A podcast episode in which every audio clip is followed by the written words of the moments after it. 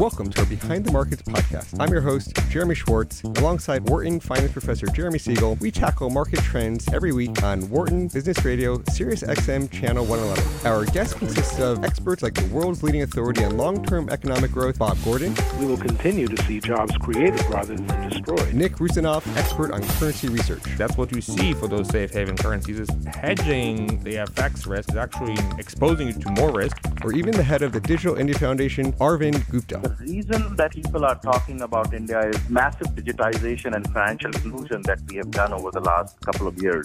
Enjoy this week's show.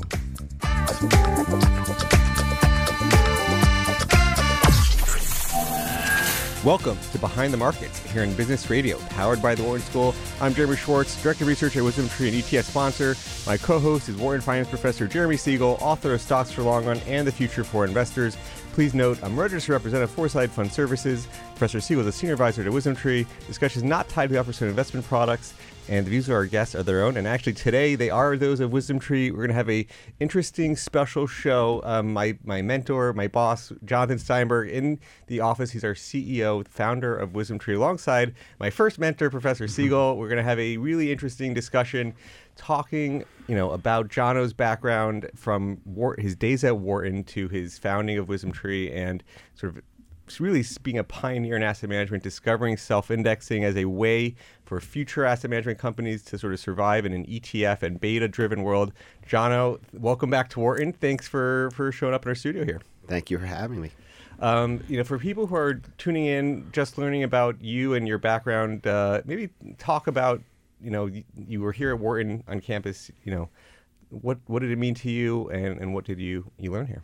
So, uh, first thing is, uh, it's a place of great importance importance to my family. So my father, Saul Steinberg, uh, part of Steinberg Dietrich, it changed his life. The opportunities that he discovered um, while he was here as a student, and that's why he always was so vigorous to give back and. You know, and it really shaped a lot of our conversations, and the family just has such a warm feeling for the university.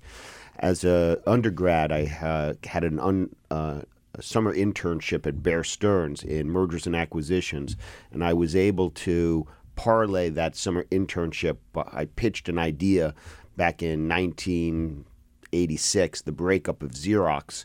Uh, they had this big insurance company that was unprofitable, and I thought that that would create a lot of value. And they hired me full time, and I've never graduated. I did a two year uh, stint as an analyst at M&A and I parlayed that into buying a financial media company, which eventually led to Wisdom Tree.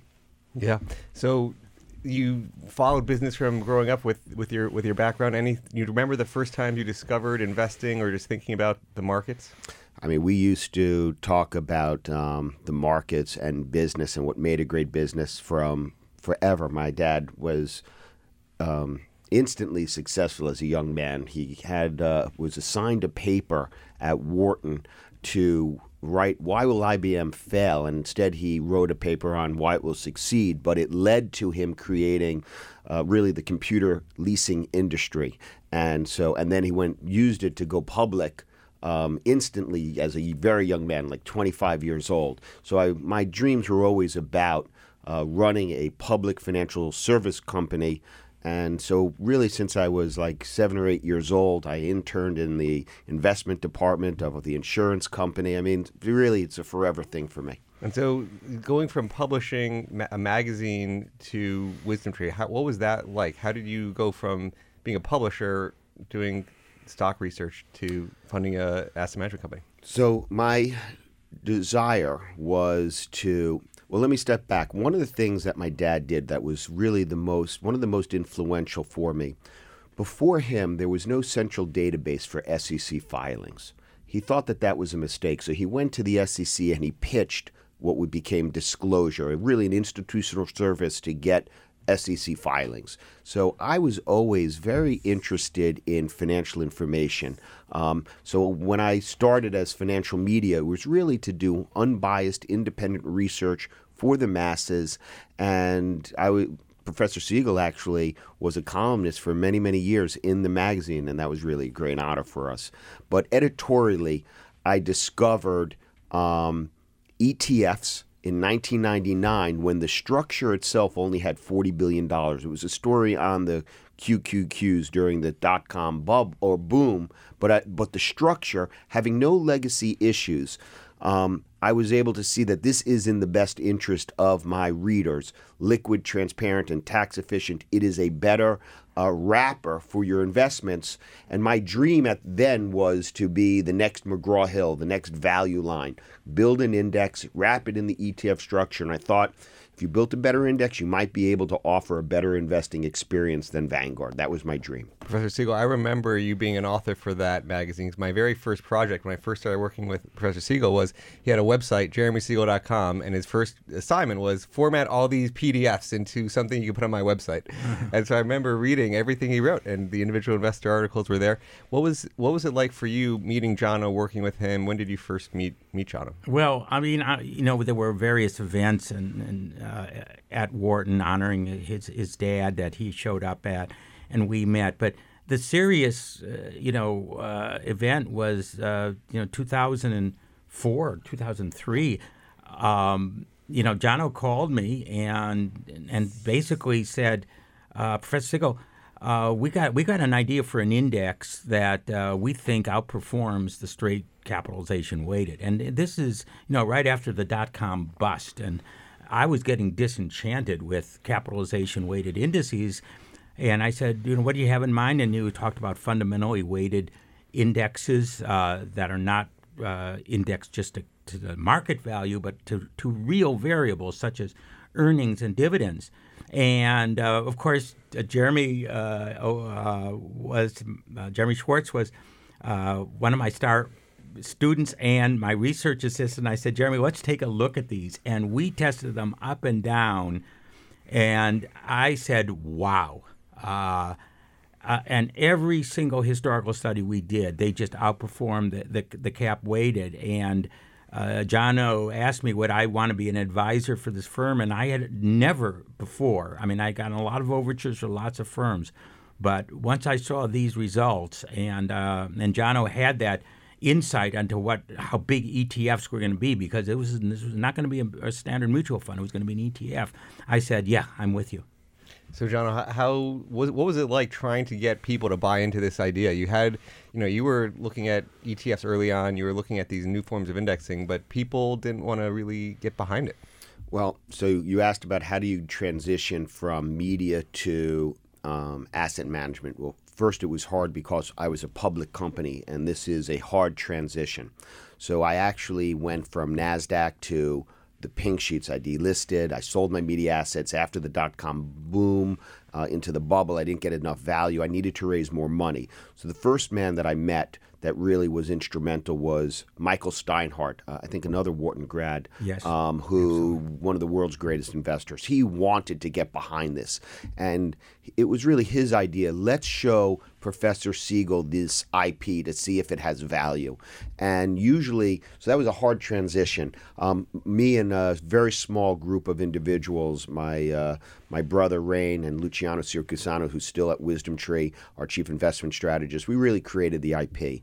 And um, when so when we had it ourselves, we're trading at three hundred thousand dollars as public company, but when and usually when you get down to when it's so you're so desperate usually you have to make sacrifices. But i was able to parlay Professor Siegel's endorsement and Michael Steinhardt's involvement and interest in being my lead investor that we were able to bring in Jim Robinson, the former CEO of American Express, and the three of them came together and invested in Wisdom Tree.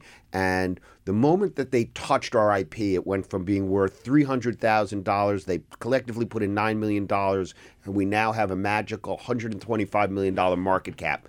Now, when I we remember it clo- opening up around 50 cents and then closed Closing traded dollar up and to a quarter, dollar. wasn't it?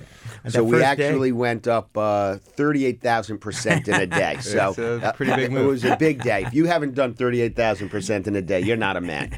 Um, but when you say how did we sell this, we started with television commercials with Professor Siegel and uh, Michael Steinhardt, the Maverick and the Professor. They came together and spoke about this new way to invest, and we had really almost instant success right out of the gate from June 16th 2006 when we launched our first 20 funds in a day, right up until the financial crisis. I mean, we were really asset gathering, and so it was a very exciting time. Now, it was also, you launched right into the financial crisis. So you launch a new asset management firm, and within two years, you get. I had one, uh, so I've been an entrepreneur a long time, and I have been self-funding or you know really hustling um, as a small entrepreneur. I mean, when I went public, it was three common, three warrants, and we netted three and a half million dollars. So really, I understood the value of a financing. So before the financial crisis, into 2000, late 2006, six months after we launched, I even right even though we had just launched the firm, I hadn't ha- didn't have enough capital. I knew I needed to raise more money, and the stock soared. But I'm on the pink sheet, so we we went up on a on a on a billion dollars, a billion and a half dollars of assets. We were trading at uh, twelve dollars a share, and I sold stock. I did a financing, fifty-seven million dollars, led by AIG, but I priced it at three dollars a share. So I was a massive discount to the public, and a lot of people criticized me. But at three dollars a share, it was thirty-four percent of AUM, an incredible valuation. Mm-hmm. And that fifty-seven million allowed us to weather the financial crisis with a lot of elegance and grace, and we, you know, it, that's how we survived. Yeah, like you, you, you didn't go small. You, you decided it was a strategy to go big or, or go home in, in, in large respect. How do you see that comparing to a lot of other people in, in the ETF business today? most I would say almost all firms, not BGI, which created iShares, but almost all firms have underinvested uh, invested against the opportunity. There's a cynicism in Wall Street, and they, they really fought liquidity, transparency, and tax efficiency. And though in their hearts, in their quiet moments, of course, it makes for a better structure, a better investing experience. And um, so we never did and we just always use the maximum amount of our income statement and balance sheet to go after the opportunity.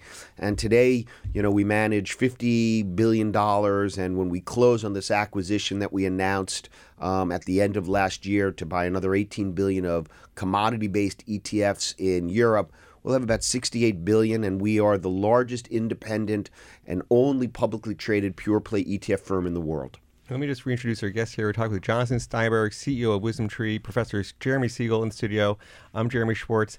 Um, Professor Siegel, did you when when you first heard of this idea of fundamentally weighted, do you think you would get to 50 billion in assets 10 Oh. years later? Oh wow, uh, no way. And I, and I'll tell you, um, the way John led us through. I mean, the financial crisis was the worst downturn and uh, stock market decline since the Great Depression, and it hit the financial stocks more than anything else. And uh, Jono, boy, kept it together. We, you know, a lot of us are saying, God, is this going to make it or not? And uh, he saw it. He saw the future, and and stayed with it. And I, I think that uh, that just instilled confidence in so so many people. And then finally, when we bottomed out and turned around and saw that assets going up, and um, it was, you know, one thing.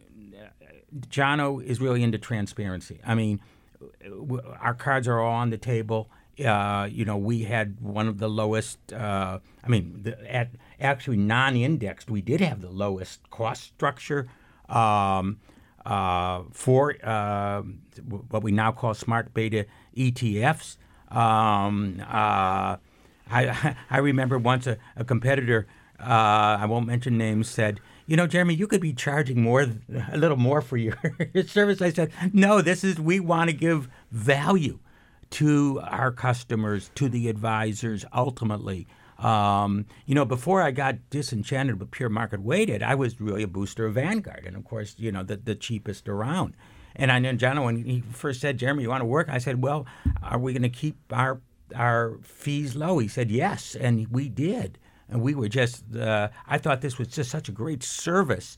Um, we could have squeezed more out, perhaps, but we wanted to be the, you know, the, the, the small, smart alternative to, to Vanguard. Still diversification, but in a smarter way. And Oh. that was fantastic. I know if I asked you if you thought you'd be 50 billion, you would say You did.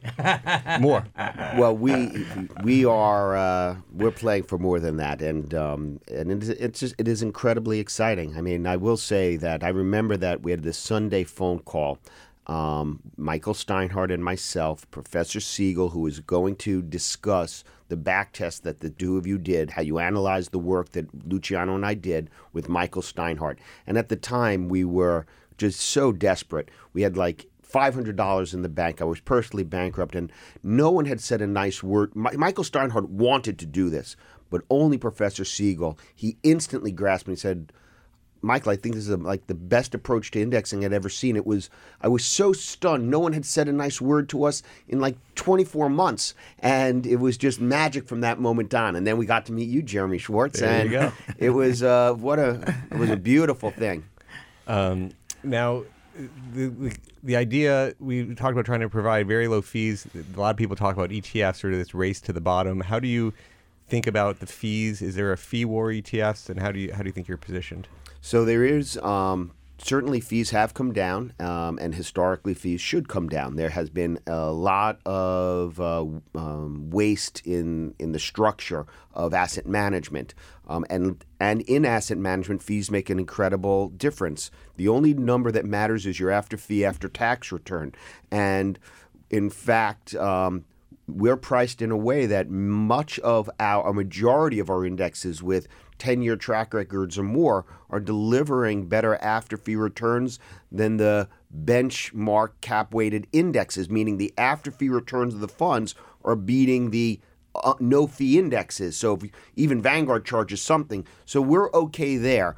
Um, but we're not immune to it. And so it, ta- it depends upon the vintage of when you've launched the fund. So we launch funds today that are cheaper than if we had launched them in 2006. But if you've established the fund in the marketplace, it can hold its uh, its fee structure as long as you're delivering value.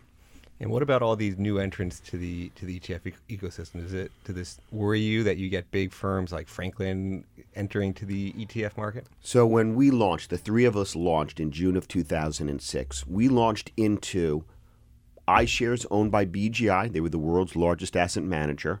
State Street, who launched the first ETF, was the second largest asset manager. And Vanguard, the pioneer of indexing, was the third largest asset manager on earth. So when we launched, we were going up against the best of the best always. Our business model was how to thrive in a Vanguard world.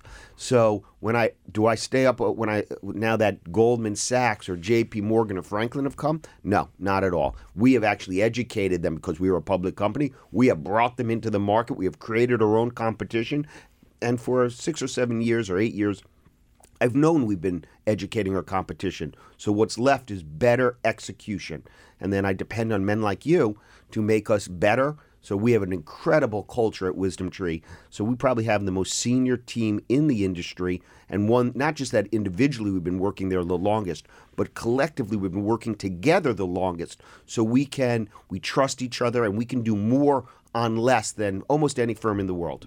Yeah. Yeah. Oh, sorry. Yeah, I mean, just absolutely. I mean, you know, you should crow about the fact we've won the best firm to work with uh, award. What two years uh, in a row? I mean, that's uh, of, of, of, of medium-sized firms. Wow, uh, and and and that's what retains the best people. And you're right. In the, in this world where people just shuffle around one to another, you know, you've been able to maintain that core and that works together so well and produce and produces results. I was just talking to somebody for somebody I was catching up with recently, and, and he was looking for another job, and I told him I've been there for 13 years. I've got colleagues who've been there for 10 years, 12 years. People who've been, you know, the big percentage of people. They're t- like, wow, people really do that. They stay at a firm. What do you think is a secret, John, onto the culture? What have you tried to instill? Because a lot of it comes from you and sort of top down, I think, leadership. But what do you instill culture wise to keep that me- Um, mentality? first thing is if I had to generalize in the the biggest generalization would be we hire only happy people. So people who are happy, comfortable in their own skin, they're just more attractive. They people want to be with them. So if you fill an office filled with people who are in their own quiet moments, they take a happy, comfortable breath it's just it's invigorating and so and it's infectious and it makes other people around them better. That plus an integrity that we will always do the right thing even under adversity. Never do the wrong thing. There's never an excuse for it. And then they all have to so and then you have to grow, grow individually and collectively, and create opportunities for the superstars, the young people who, as they continue to grow, you've got to grow as an organization so you can create opportunities for them. But it's not magic, but we actually like each other. We want to be there, and we also believe in our mission, delivering the best after fee returns in the world. You can see the passion is part of it where it starts at the top. Um, you talk. One of the things I think is unique talking to some of my colleagues in, around the industry. You, you instituted a ten-year sabbatical program. So what what made you do the the ten-year sabbatical, and where did you go on yours? So um, after 10 years of Wisdom Tree, you get a two month paid sabbatical. Um, and one of the reasons I did this was I have a great starting lineup, um, but we don't have the bench. And so I need to make sure that I don't run you to death. You need to have moments with your families and step away and so you can recharge yourself. And so it was a philosophy, but really for me, I wanted to win as a business person in a complete way. I wanted my shareholders, my customers, and my employees, all of them, to have the best experience possible. Winning for my shareholders alone at the expense of my customers or my employees does not satisfy me. I want to enjoy what I do. I want so I actually enjoy coming to work and seeing these people that I've been together with and some of the, and we always we promote from within, but we also bring in new blood, talented people who could thrive in it. My um, so I'm coming on my third uh, sabbatical, but I actually haven't had they keep interrupting me. So I haven't actually had a good solid month off that I but I'm going to take one soon. Oh, that's good. Yeah. We're, we're, talking with Jonathan Steinberg, CEO of Wisdom Tree Investments. I'm Jeremy Schwartz. We have Professor Jeremy Siegel here in our Wharton studio. We're going to take a quick break, but after the break we'll continue the conversation with Jonathan Steinberg. Welcome back to Behind the Markets here in Business Radio, powered by the Wharton School. I'm your host, Jeremy Schwartz, here in my Wharton studio with Wharton Finance Professor Jeremy Siegel, as well as Jonathan Steinberg, the CEO of Wisdom Tree Investments, also a registered representative Foreside Fund Services. And we're going to be talking with Jono really about what got him to found Wisdom Tree, some of the success he has, and really the future for Wisdom Tree and what it's investing in.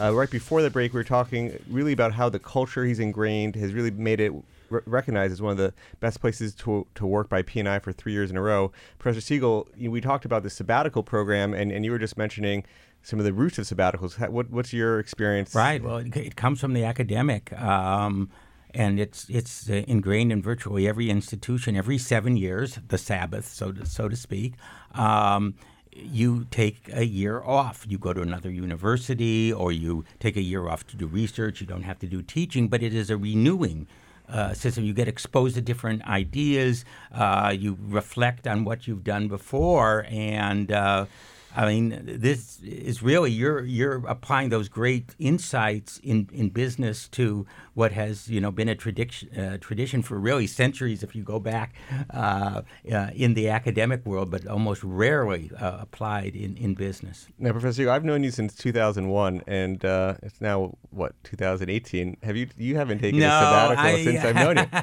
Actually, I've taken I I I. I I'm so tied here to the Philadelphia area, and uh, um, uh, with my yeah, with my wife working here and having her own practice here, uh, I've I've taken time off from teaching, um, and I do travel a lot of, uh, uh, to try to expose myself to the new ideas and and talk to others as far as that's concerned. Yeah, I haven't gone away as much as uh, some of my others, but I I, I, I think there's a, a use for for for for both. Very good. So let, let me come back to some of the, the, the, concepts of what got Wisdom Tree started, the original non-cap weighted approach. Uh, and Professor Siegel, a lot of the work, you know, I remember when you first wrote Stocks for Long Run in 94, and you kept giving a lot of just cap weight. People would call you up and say, what stock should I buy? What sector should I buy? Oh, I don't do that. I just say buy the market. But when I first met you, you were working on um, sort of looking at the top 20 stocks from 1950 and saying, you know, how did those compare versus the market over time? You're getting worried about the bubbles. What, you know, in the future for investors was really all about how do you solve for bubbles. What got you really motivated down that path? Well, it, it, it was interesting, and, and, and, and you're right. I mean, I uh, first, you know, Stocks for the Long Run first edition came out in '94, and second one '98 and early 2000. And I was I was really straight indexer. I, I, some people said I'm I was the the, the greatest unpaid vanguard advocate in the United States. They said, "Boy, you read your book, they they should be paying you." Um, but then when the when the dot com bubble came, and of course I had a lot of straight cap weighted indexed uh, funds. And I said, this technology is crazy. You know, I, I, I, you know, for the first time, I, I began to write articles, and I read that famous op-ed article in March of 2000. Happened to hit right at the peak about the big cap tech stocks are a sucker's bet, which got me an unbelievable uh, avalanche of critical emails. Uh, but I, I, said, you know, I like the rest of the market is fine. It was selling at 20 PE, and the uh, the tech sector was 90. I don't want the tech sector.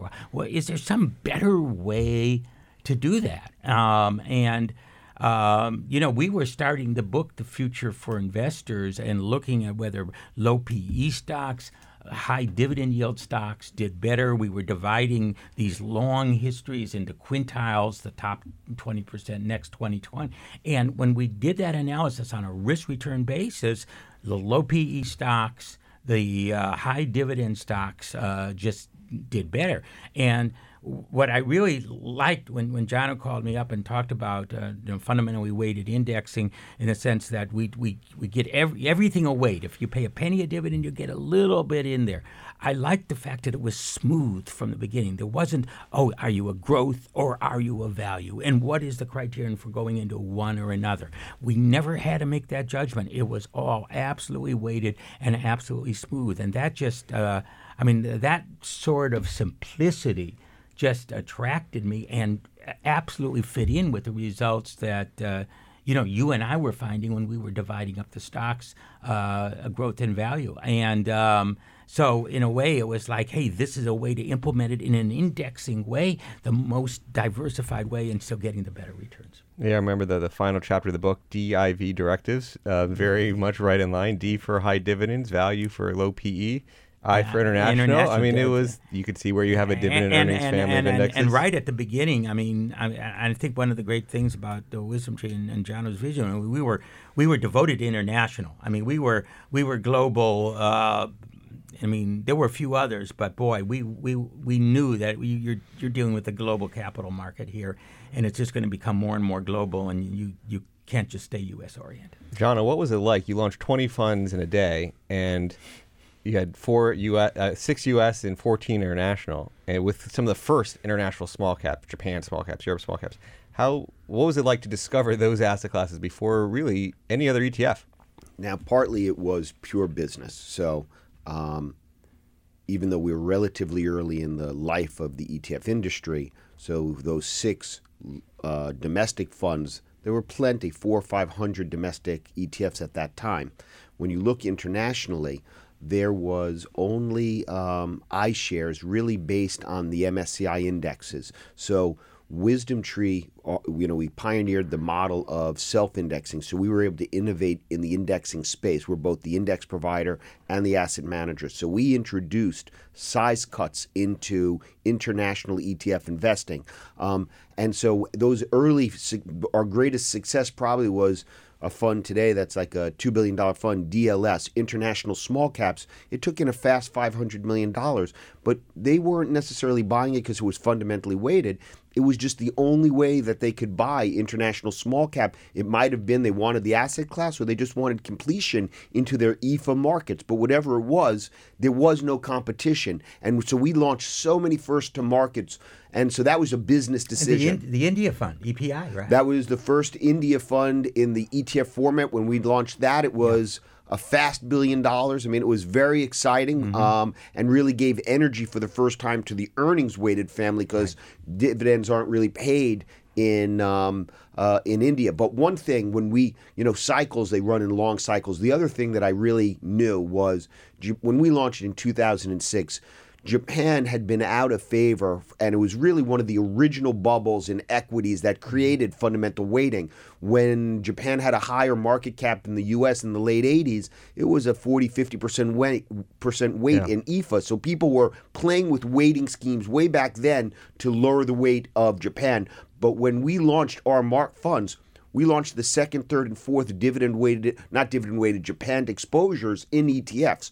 And so today we have one of the most successful funds ever launched, DXJ, which really you, Jeremy Schwartz, helped repurpose our broad-based Japan fund to add a uh, exporter tilt and a currency hedge. And so in 2013, after Abe got elected, we took 88 cents of every dollar that went into Japan because nobody had any Japan funds. We were one of a very small number. So a lot of fortuitous moments. Very good. And just to refrain, we're supposed to keep away from individual funds on, on the program. We're not recommending it. We're just talking about a success of yours. I appreciate that. Um, so the in terms of you know a lot of people have said over the years we become, you know, you're concentrated. Remember, and even currency hedging. I remember thinking of why we should go currency hedge was two thirds of the assets were tied to down dollar play, and you know, you had those international small caps and broad international.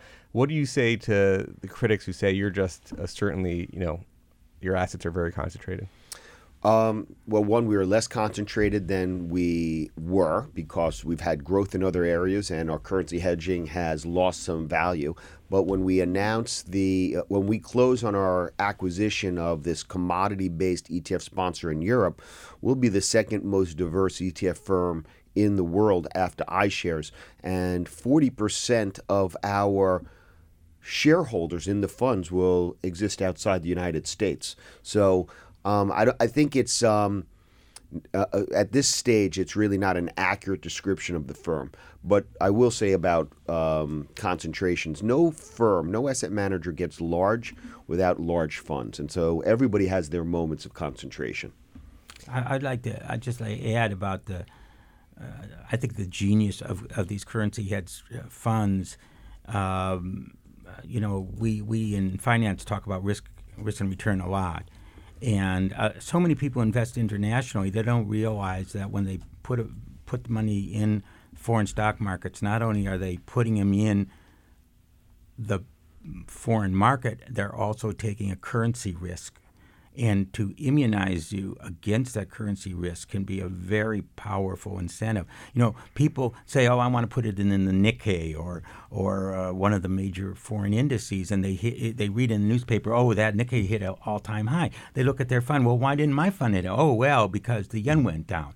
I mean, they they they don't they. It's not even what they intended to do. And there's been so much confusion. And I think we, we were the first one to really say, hey, let's take that currency risk out of that international investing. Um, and uh, uh, it, it certainly hit a receptive chord. We have a, a real branding problem on this one, I think, is because you can't go back and rewrite history. So if you actually called them international double decker funds, I think very few people would buy the international double decker. But that is what international unhedged strategies are. Is they're stocks plus, stocks plus currency. But now you call it hedged, and so people all of a sudden think they're more exotic. Uh, but it's really the double decker that is the more exotic strategy, and it's we have we have education to keep working on that. Um, so, so John, in terms of going after ETF securities, the acquisition certainly makes you more diversified. Um, any other things as you think about how you think about acquisition generally? Is there anything that how why it was attractive from just a diversification standpoint as well as geographies? Well, uh, Europe is the second largest um, ETF market in the world by a lot after the United States. Almost like 90% of the ETF assets are held in the United States and Europe combined. Um, and if you want to keep your option open to be an independent public company, the cost of independence is a vibrant UCITS structure so you can talk to the global investor. And so now we will have, after the close of this transaction, a $100 million, highly profitable European operation. So we. It, it, it, I'm excited to do it. I mean, it's um, it was the right thing to do from both a um, building up our proprietary scale European business, diversify our business, um, in many so many ways, it just worked for everything that we were trying to do. Um, our, the philosophies of the firms um, are very similar. They were beta. If I always say about beta, if you're going to do beta, you have to be first. And uh, the founder of ETF Securities created the first gold funds, gold traded products in the world, predates um, GLD in the States by five years. Um, and so we have a lot of commodities beyond just gold that has virtually no competition in Europe. And so it's an exciting uh, diversifier for the firm. And again, I'm trying to scale up and invest uh, to take full advantage of the opportunity. And after that, we're also spending a lot of energy around uh, technology to enhance the investing experience. And everything that we, the common theme for us is how do you enhance the investing experience for the advisor, for the end customer? That's our guidepost. Yeah, so I was going to actually, uh, you led me right to where I was going to go next. Was what you're, you sort of have a fintech division in a way. You're sort of investing a lot in technology. Maybe talk about how you thinking about the investment levels there. What is the sort of strategy of how you're going after to help serve serve advisors? So the investing experience in general is challenged, and most people do not. In, there, there are two types of people in the markets. There are the self-directed online investor who are passionate about investing, like a sports fan. They just love it. But the vast majority of people, talking to their advisor, is like going to the dentist. They don't enjoy it. They do it because they have to. This experience we we as an industry have to bring trust back into the market after 2008 products have evolved and people get comfortable, but like any other industry, the ETF is just a technology. Nobody still uses a payphone, they use their smartphone. Mutual funds are the payphone of the asset management industry. They're tax inefficient, they're less liquid, less transparent. You always have to invest in it. Around helping the advisor, we invested in something called Advisor Engine, which we have an option to buy the whole thing in January of 2008. But it's a digital wealth platform to digitize the advisor's business from prospecting to billing. And our great interest in it is to be the, the model portfolio provider to the advisors if they want it. But that's one of the areas tools to empower the advisor to help their customers. That's really the our vision for technology. And again, I'm spending the maximum amount of my income statement and balance sheet to be able to uh, execute this dream. Um, and I think we have just the resources to be able to do this. Let me just reintroduce our guest here. We have Jonathan Steinberg, CEO of Wisdom Tree, Professor Siegel. I'm Jeremy Schwartz. Uh, on you know one of the people you brought in to help you know from WisdomTree's perspective lead technology, Jarrett Lilien. Do you want to talk a little bit about your history with Jarrett? What what do you see Jarrett doing for for you? So I met Jarrett Lilien um, when I was a media company calling on him for advertising. He was the president of E-Trade, a tremendously elegant guy, very a strong marketer, a very strong technology background. And when uh, the financial crisis hit, E-Trade got uh, caught up in it as well. And at that time, I brought uh, Jarrett on as a director of the public company, and he has been on our board for eight years on both the comp and the uh, audit committees and was a terrific director. But I had always felt that he was being underutilized. And as we made this push into technologies, um, at the end of last year, I brought him on to be director of emerging technologies. Really outward facing technologies. And so he dropped off the public company board, joined the executive management team, and is part of my philosophy of great people, happy people, really you know, reinvigorating the organization with new blood. And and quite frankly, if I have an issue, it was my I have to make sure that the management team expands with the ambitions. I've added a lot of complexity over the last two and three years in the organization, and so he's part of the solution of the future for this future.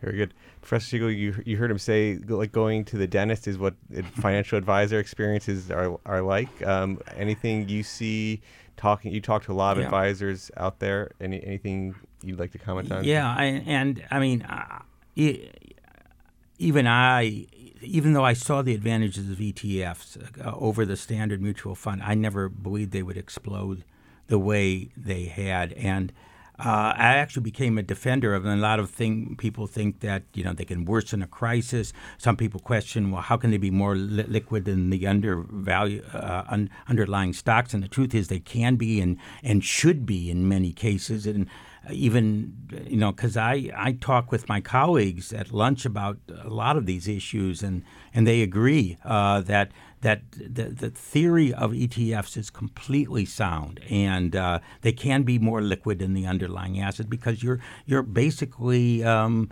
uh, combining uh, risks and diversifying risks So you could you could definitely. I mean, just look at spiders, which are 500 stocks. Now they're pretty active, but they have you know the spider has a much lower bid ask spread than any of the individual stocks that compri- comprise it. So even if you have commodity ETFs or whatever it is, or high yield ETFs, it can uh, be uh, more liquid, and that is uh, something that just makes the market more efficient. Um, uh, lowers liquidity costs, and I mean, you know, I think that's uh, th- that's the big goal. I mean, it's hard to believe. Uh, John would probably remembers that he was probably you know when when the standard advisors you know was a three percent wrap fee on an account, and then they were using mutual funds that were charging one and two on top of that. Now you know back in the days when you had fifteen and twenty percent inflation, and that was the interest rate, then maybe that doesn't sound so bad, but you know, in, in today's world, um, you know, with interest rates what they are, stocks have done well, but you know, future returns are not going to be as high as a lot of those others, and uh, every uh, every basis point uh, is really going to count, and it really compounds at the end. So, I mean, th- these these are the ideal mechanisms for uh, for long run accumulations. And in you know financial services versus other industries like people are passionate about their iphone and so they will sleep overnight at the apple store to get the new innovation and that passion from the consumer helps drive innovation and change. But because people are not passionate about financial services, the financial service industry was not forced to change. And so it's been a very, very slow adoption for such a revolutionary new technology. And in that technology, I'm talking about the ETF wrapper. And it's just a wrapper, but it's competing against the mutual fund and the hedge fund wrapper. And those are just wrappers. The hedge fund is not an asset class, it's a fee structure.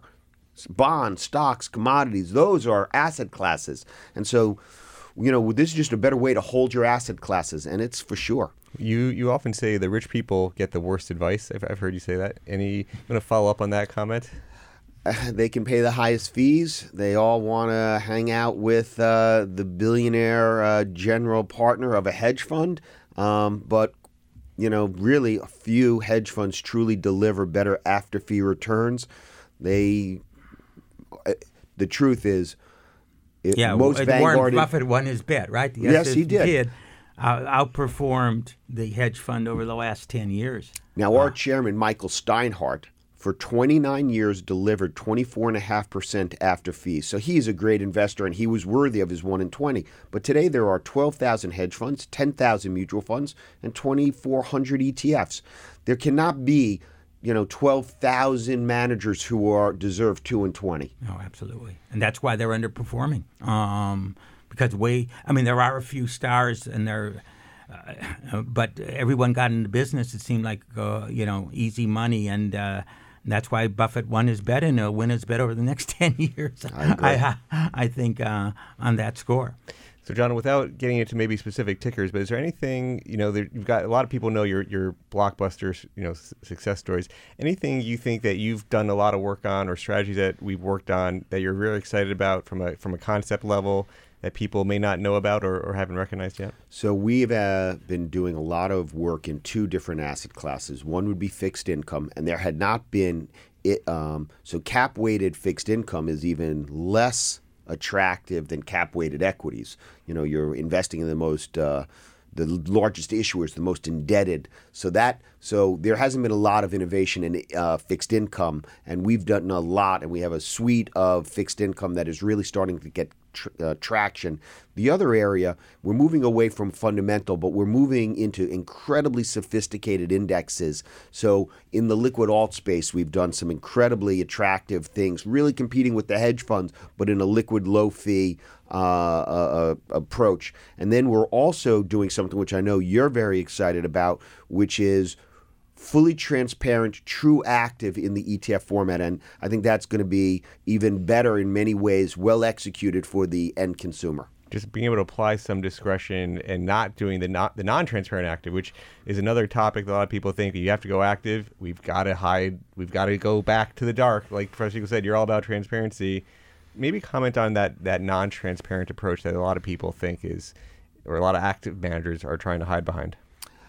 Um, again, it's the financial service industry, and in any other industry, you would be laughed out of the room. So the innovation of some of these active firms are to take the innovation out of the ETFs, to take transparency out of the ETFs.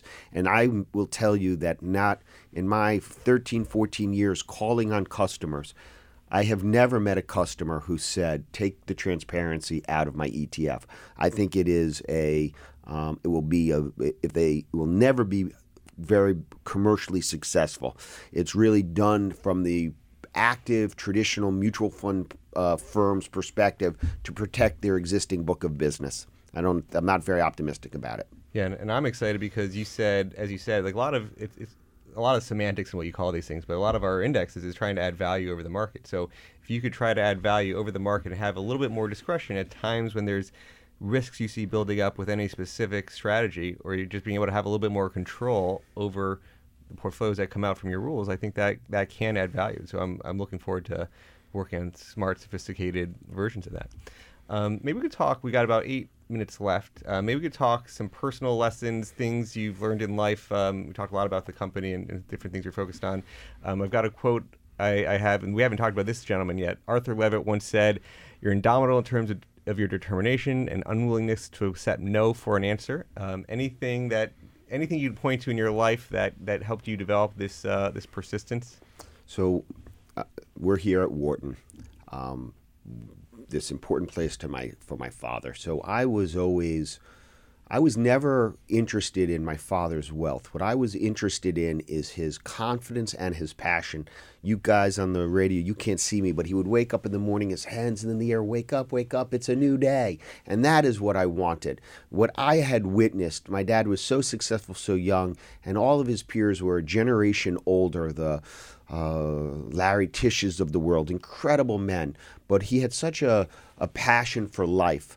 Um, money alone, success alone, it's not necessarily true happiness. And so, really, my strength comes from searching for the truth, inner truth, my own happiness. And when you look at um, the very wealthy, the children of the very wealthy, from the outside, it looks like they have everything. They should be happy. But if you're not, then you have, then you know that alone isn't the answer. Finding your true passions, whatever it might be, and pursuing them, it's really been what gives me my strength. And so I love what I do. I enjoy competing with Vanguard and BlackRock, these incredibly large firms. I find it incredibly creative to be, to bring out the best in my coworkers, to create new products, to market whatever it is. But that this is what I enjoy doing, and it's why, you know, and I and I wanted to do this, and I know that failure is a possibility, but overcoming adversity is really the key to long-term success.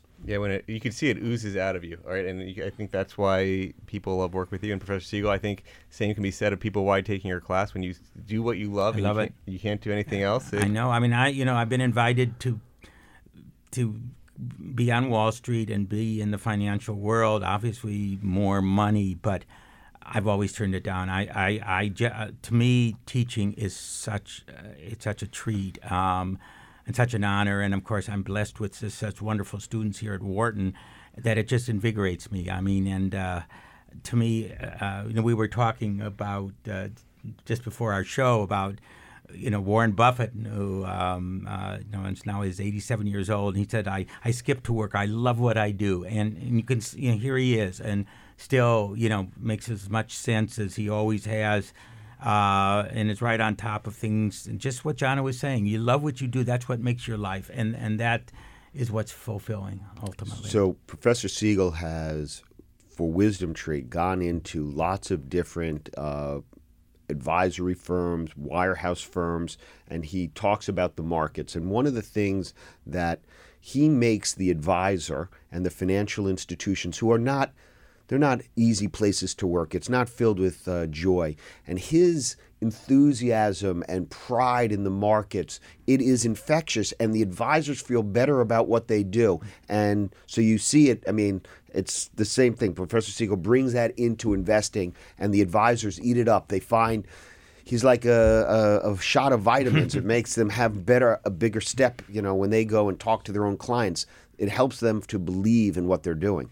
So, so when you, you talked about your, your inner passion and, and what you really enjoy doing, what is do you think your, your long run vision, long run goals for, for where you want to be five five ten years from now? Um, you know, I we're a public company. We're a widely held public company. I, I hope that we can remain an independent public company, but we always have to do the right thing. It's not about our independence isn't for sure. Um, but you know, in the first 10 years of Wisdom Tree, the ETF industry in the United States had 2.2 or 2.3 trillion dollars of flow. We took 2.3 percent of the flow. The next 10 years in the United States, starting from this year, I would think would be easily uh, five, but probably closer to seven trillion dollars of flow. And I think Wisdom Tree, with our broader technology solutions and broader suite of funds, competing on different asset classes like domestic fixed income, I think we can take five percent of the industry flows. So we have the opportunity to be hundreds of billions of dollars of assets under management. And I think that there is something that comes with scale that is self fulfilling. Um, and so I'd like to play this out, and I think Wisdom Tree has the chance to be uh, one of the forever firms. But it's not guaranteed. We have to work very hard to accomplish that goal.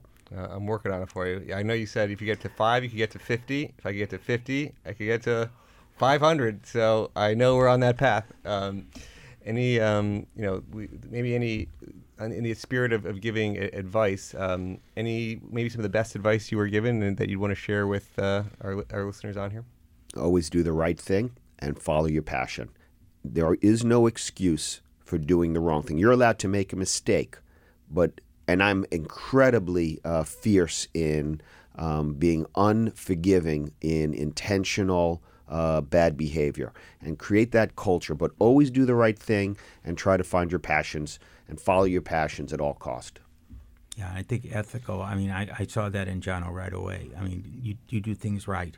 Uh, in the toughest times, there's temptations to take shortcuts and to do one thing and the other. And uh, you know, Wisdom Tree's never done that, and I think that that that that's the way it has to be. Any lessons from failures that led to your maybe later success? Um, I mean, you know, this has not been a, a, an easy path. I mean, it's getting easier and easier. But um, my uh, my failures. I mean, I was um, undercapitalized. So as a media company, always struggling on capital. So um, one of the, so that I so I seized the day with that AIG financing that I described earlier. Um, that was one of the most important critical moments um, of the firm, and it was from learning from that um, uh, failure of always being undercapitalized. Uh, but in general, I've just been a, a, a student of uh, business from the very beginning, and uh, you know reading books on DuPont and lessons learned when they were making gunpowder in 1775 for the the American Revolution and how you evolve. We're always the issues are the same, even though the times are different. Um, you have to evolve your business. You have to have great people, lots of integrity. Things never change. It's always the same. Um, the thing is to remain hungry and to be self aware. If you lose your hunger or you're deluding yourself, you really have to know that. Um, and then who can you trust on your team? Where are their strengths? I am really a reader of people. So when you tell me that you have passion on a new product, I know to listen to you and on other disciplines within the firm, legal, controls compliance, things like that. We really have to read the people and believe in the people around us. Um, it's just been an, it's such a, an exciting time for us, and I hope you are enjoying it as much today as when we were first launching the firm. Absolutely, I am. Um, and Jono, it's easy to see why we believe in you. So thank you. Thank you so much for coming down to Wharton, Professor Siegel. Thank you. Uh, you've been listening to Behind the Markets on SiriusXM 111. Thank you to our producer, Patty Hall, our sound engineer, Danielle Bruno. You can listen to us on our Behind the Markets podcast. Have a great week, everybody. Don't forget to check out Behind the Markets Live every Friday, 1 to 2 p.m. Eastern on SiriusXM's Business Radio, Channel 111. Join us next week for another edition of the Behind the Markets podcast.